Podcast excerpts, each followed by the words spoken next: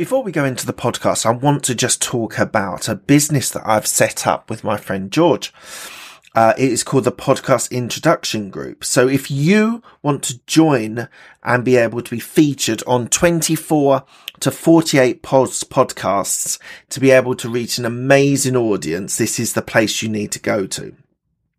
Podcast being a guest on podcasts is automatically establishing you as an authority and is able to build your personal and professional brand. We hand pick of a bank of podcasters that we have to be able to grow your business and brand.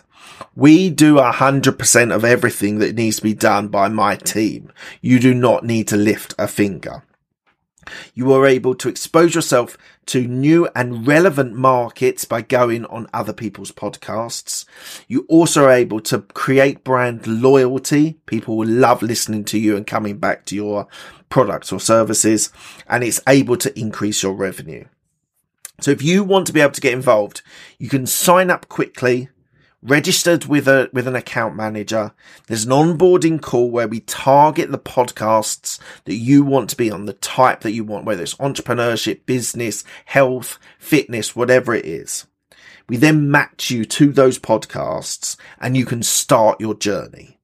We have regular catch ups with our account managers and Google ranks you when people search for you. So when people are searching for you, you're able to see your podcasts at the top of the list. So if you're interested in being a podcast guest on multiple podcasts, we are the place to go. If you go to podcastintroduction.com and go and register your details, we will have an, a, quick call with you, uh, match your, your podcast that you want to be on, and we can then start this process ASAP. Thank you so much for your time. I appreciate it. Back onto the podcast then. Just one last thing before we go into the podcast. I just wanted to talk to you about the fact that I have a YouTube channel that has been going for quite some time and I am recording and releasing all of my interviews with some short videos as well on YouTube. So please do check it out. YouTube on Absolute Business Mindset. You'll see a bunch of interviews there, all the longer format interviews and some short videos as well. So please enjoy that. And here goes with the podcast interview. Hello, everyone. Thank you very much for joining me today. It's a really important period of the economy and of life and society as we are currently living in. So today I wanted to talk to you about the UK economy outlook. Um, so this is something that PwC has produced, um, and I really thought it was really important that I share some of these thoughts and ideas. Now, these are changing all the time, really quickly, political changes, economic changes, things that are impacting uh, business are all changing at the moment. We still have on the 17th of November a UK budget of autumn statement, I think is what they're calling it. Uh, there again could have massive changes, but I'm going to talk very high level today about the UK economy outlook and where we are and hopefully you find that interesting and it can help you uh, when you're thinking about what you do, whether you're in property, whether you're an entrepreneur, whether you're a business owner.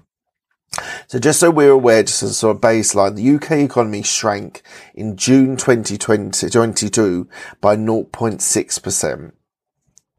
Uh, and the UK out, out, economic outlook stood at 0.9%, just above the pandemic times in February 2020. So you can see that where we are at the moment is massively impacting the economy. If we're at the same levels of where we were with the pandemic, this is going to be a massive problem.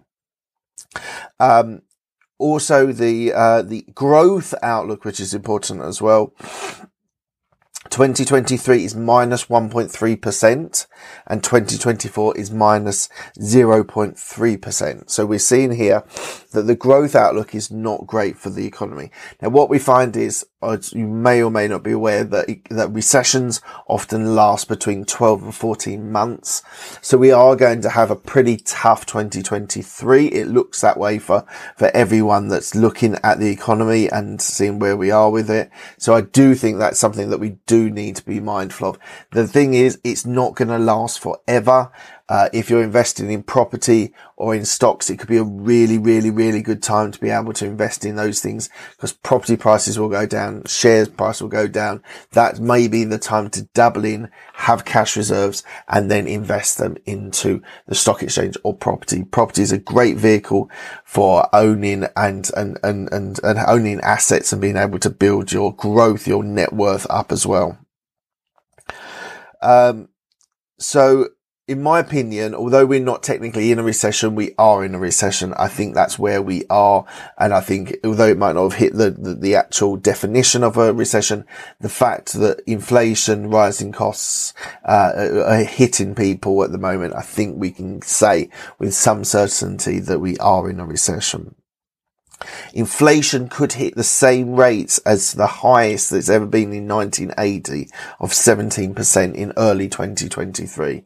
That is massive. That's going to be a massive impact on people's lives and the, and the economy. So we do need to just be mindful when we're thinking about planning that in my view, then we all need to have a certain element of cash in the bank. I know that sort of cash is trash is very popular and always it has been for the last few years, but I do think cash reserves are really important to be able to pay employees wages, be able, if something goes wrong, you lose a client, um, or, or the, the company goes down, you need to be able to have that cash behind you to do that. So I've got 10 things here that we're going to talk about how we may be able to stimulate and encourage growth in the UK market. Number one, embrace the benefits of the digital age. Now we are embracing the digital age, but I think using AI, blockchain and being able to really embrace it is, is, is where PwC are coming from in this point. Number two, boosting business investment for sustainable growth. So we need to be able to build that and look long term and not just look a very short term uh, idea of growth and how we're going to do that for the economy. Number three, invo- improve the performance of poorly performing firms. So we need to be able to get those companies turned around and being effective, productive and profitable. Number four, reducing the economic acti- inactivity rate.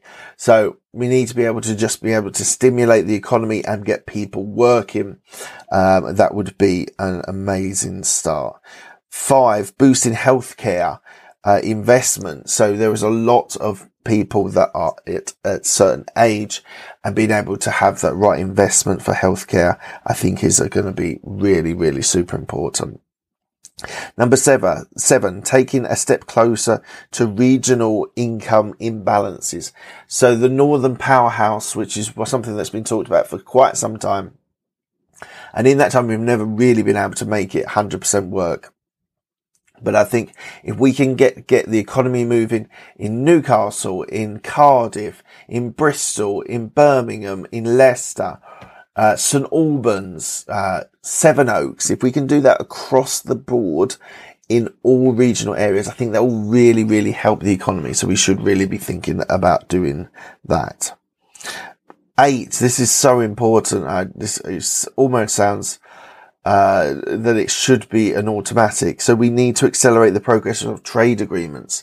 Brexit did happen and it has affected our economy. It has affected our, our trade, uh, not being able to trade with, uh, Europe in the same way that we used in the free trade.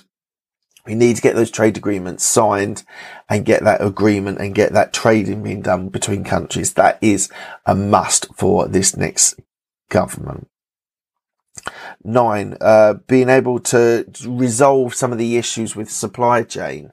That is a bit of a Brexit issue. That's also a, an issue Ukraine has impacted that, but we really do need to shore up those supply chains so that we can get what we need, whether it's building materials, whether it's food, whether it's oil, whatever it is, we really need to shore up the supply chains to make sure that we are funding through with the trade agreements, funding through the right stuff that we need to be able to be a functioning, highly functioning uh, country. And number 10, accelerating the net zero uh, progress for a more sustainable future. I think it really is that important that we do think about the sustainable future that we all should be looking to do for our children, our children's children, our children's children, children.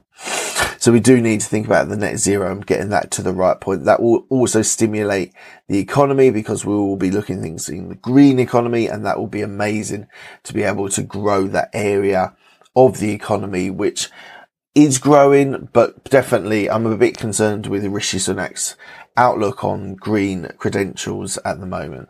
Now that is nothing, I've just mentioned about politics there. This is nothing to do with politics each government brings in different rules, different ways of doing things. Rishi Sunak hopefully is going to be a person who can steady the ship, who can get everything in, in the right order after the, the debacle of Liz Truss. Hopefully he can be that steady hand to be able to go through a recession and be able to come out and be ready and able to be able to go back when things start getting better. So politics is, is important. Economics is important. Businesses are, are important. Entrepreneurs are really important as well. So you guys need to be out there building, growing, scaling to be able to be successful and grow your business. There were just some thoughts that I had after reading an outlook in PwC. I wanted to feed them back to you. If you've got any comments, if you think there's anything that I've missed, please do leave them in the comments below and I really appreciate it. Thanks a lot.